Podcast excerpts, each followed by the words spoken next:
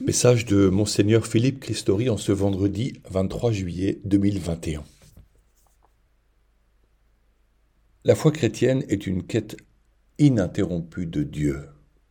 Elle n'est pas facile puisque nous ne voyons pas Dieu. Heureusement, nous pouvons discerner l'œuvre du Saint-Esprit. Nous expérimentons sa force et sa douceur lorsque nous l'invoquons et le prions fidèlement. Mais qui est Dieu que nous recherchons et que nous nommons Père? Quand Moïse fuit l'Égypte après avoir commis le meurtre d'un Égyptien, et alors qu'il vit comme berger pour veiller sur le troupeau de son beau-père Jéthro, il voit un buisson embrasé qui ne se consume pas. Il entend la voix de Dieu l'interpeller. Celui-ci l'envoie en mission vers Pharaon pour qu'il libère le peuple hébreu de l'esclavage. Moïse est perdu, apeuré. Qui est celui qui lui parle, mais qu'il ne voit pas? La voix lui dit « Je suis celui qui suis. Voici mon nom. » Exode 3 au verset 14. Voilà qui est bien difficile à comprendre. Pourtant, tout est dit dans le « je suis ». Ajouter un qualificatif nous aiderait à cerner ce Dieu qui lui parle, mais limiterait l'infini de Dieu par sa définition. En réalité, Dieu est l'infini et l'éternel. Rien ne peut le limiter, d'où l'extrême difficulté à parler de lui. Nous cherchons à connaître et à annoncer ce Dieu unique, créateur du ciel et de la terre, dont nous savons bien peu de choses. Or voici que Dieu vient vers nous. Il se fait homme par le sein de la Vierge Marie et il partage notre condition humaine pour se révéler. Merveille de son amour, un amour qui se fait proche. L'auteur de la lettre aux Hébreux le dit clairement. À la fin, en ces jours où nous sommes, il nous a parlé par son Fils qu'il a établi héritier de toutes choses et par qui il a créé les mondes. Rayonnement de la gloire de Dieu, expression parfaite de son être. Hébreux 1 au verset 2 et 3. C'est bien dans la découverte de Jésus que le chrétien découvre le visage de Dieu Père, éclairé par le Saint-Esprit. « Qui m'a vu, a vu le Père, dit Jésus. » Jean 14 au verset 9. Le programme de notre été peut-il être cette recherche du visage de Jésus? Demandons-nous comment le découvrir. Assurément, c'est dans la méditation de l'Évangile que se dévoile sa personne lorsqu'il est à l'écoute des gens, va au secours des blessés de la vie, donne son enseignement. Jésus nous attend dans la contemplation lorsque nous le laissons nous parler intérieurement dans l'adoration. Cela peut être en haut d'une montagne, dans la forêt, au bord de l'eau, dans une chapelle retirée, en face du Saint-Sacrement exposé. Chacun trouvera sa paix là où l'Esprit l'attend.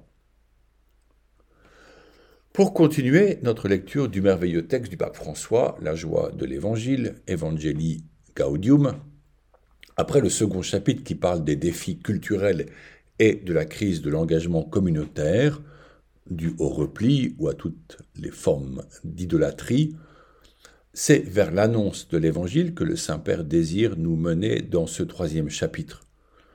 En effet, il n'y a pas d'évangélisation sans annonce explicite du nom de Jésus. L'Église existe pour évangéliser.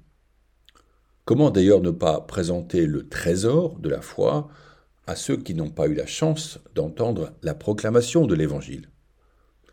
Celle-ci passe par divers canaux, la parole de chacun de nous, les écrits des saints docteurs de l'Église, l'enseignement du magistère et bien entendu par la prédication dominicale.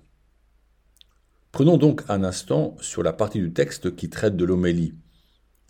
Le Saint-Père désire qu'elle soit une, et je le cite, une prédication joyeuse, patiente et progressive de la mort salvifique et de la résurrection de Jésus-Christ, au numéro 110.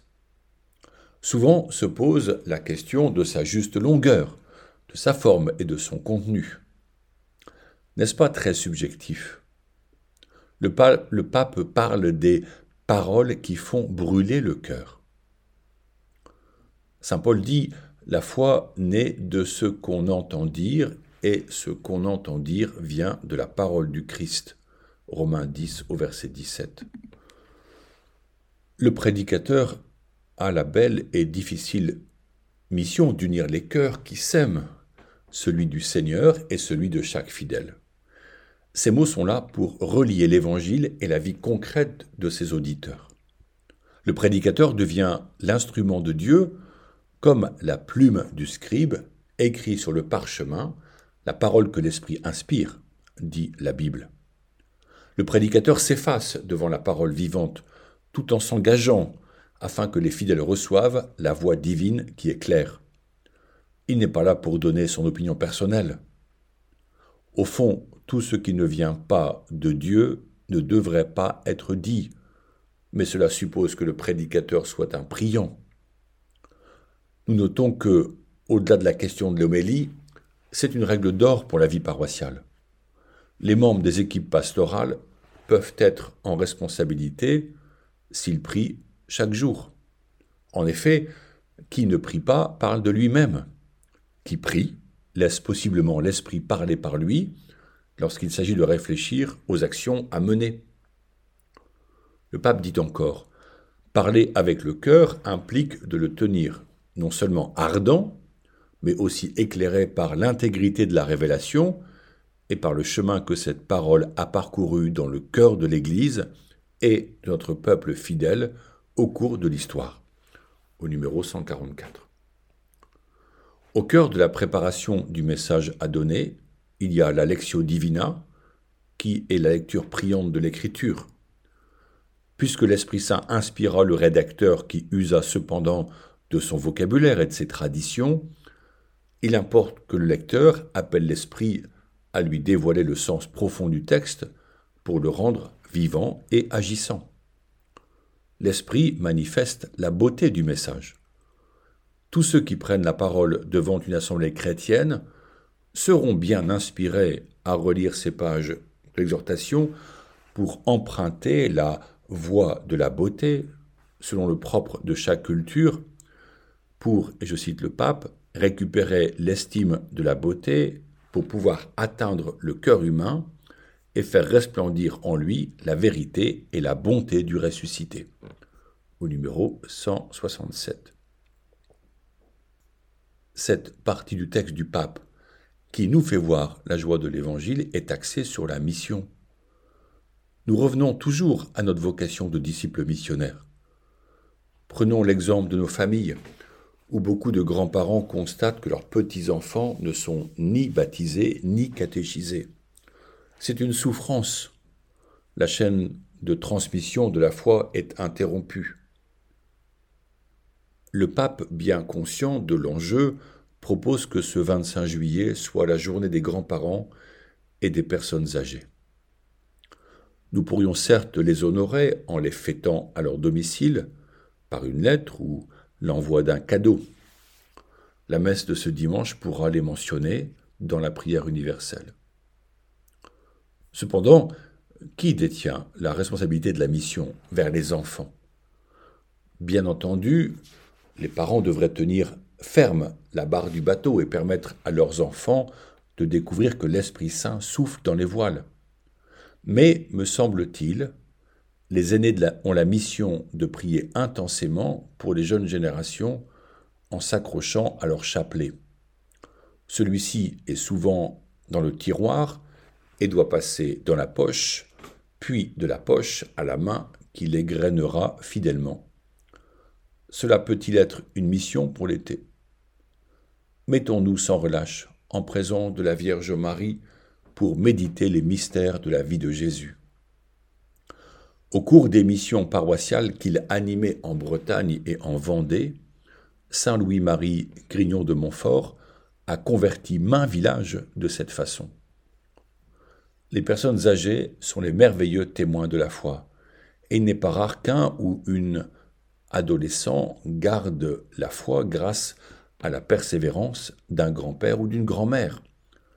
Ô combien ce rôle importe! C'est ainsi d'ailleurs que la foi chrétienne orthodoxe s'est maintenue en Union soviétique malgré les atroces persécutions communistes et les assassinats de quasiment tout le clergé russe.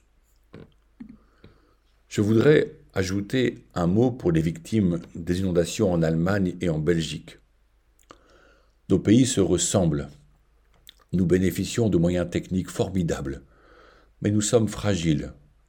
Nous sommes comme des nains juchés sur des épaules de géants, pour reprendre l'expression de Bernard de Chartres. Nos sociétés ressemblent peut-être au personnage géant fait de fer que le prophète Daniel voit, mais dont les pieds sont d'argile et qui va s'écrouler. La nature nous rappelle que nous ne sommes pas les maîtres de la vie. Nous jouons aux apprentis sorciers, notamment avec les nouvelles lois sur les sciences liées à la reproduction humaine, sans tenir compte des conséquences des choix faits pour les générations futures. Le pape parle de sobriété. Puissions-nous méditer sur cela ? Les morts et les disparus des inondations, en partie provoquées par le changement climatique, pourraient être demain des habitants de notre pays. Prions et réfléchissons pour un avenir porteur d'espérance et œuvrons avec nos talents ensemble en vue du bien commun. Notre-Dame de Chartres est bien présente et nous aimons la prier. Ensemble, demandons-lui des vocations consacrées et prions pour les couples et les familles. Souvenez-vous, ô très miséricordieuse Vierge Marie, qu'on n'a jamais entendu dire qu'aucun de ceux qui ont eu recours à votre protection implorait votre assistance ou réclamait vos suffrages et était abandonné.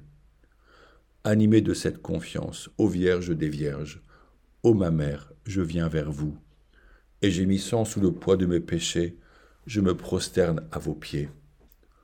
Ô Mère du Verbe incarné, ne méprisez pas mes prières, mais écoutez-les favorablement et daignez les exaucer. Amen.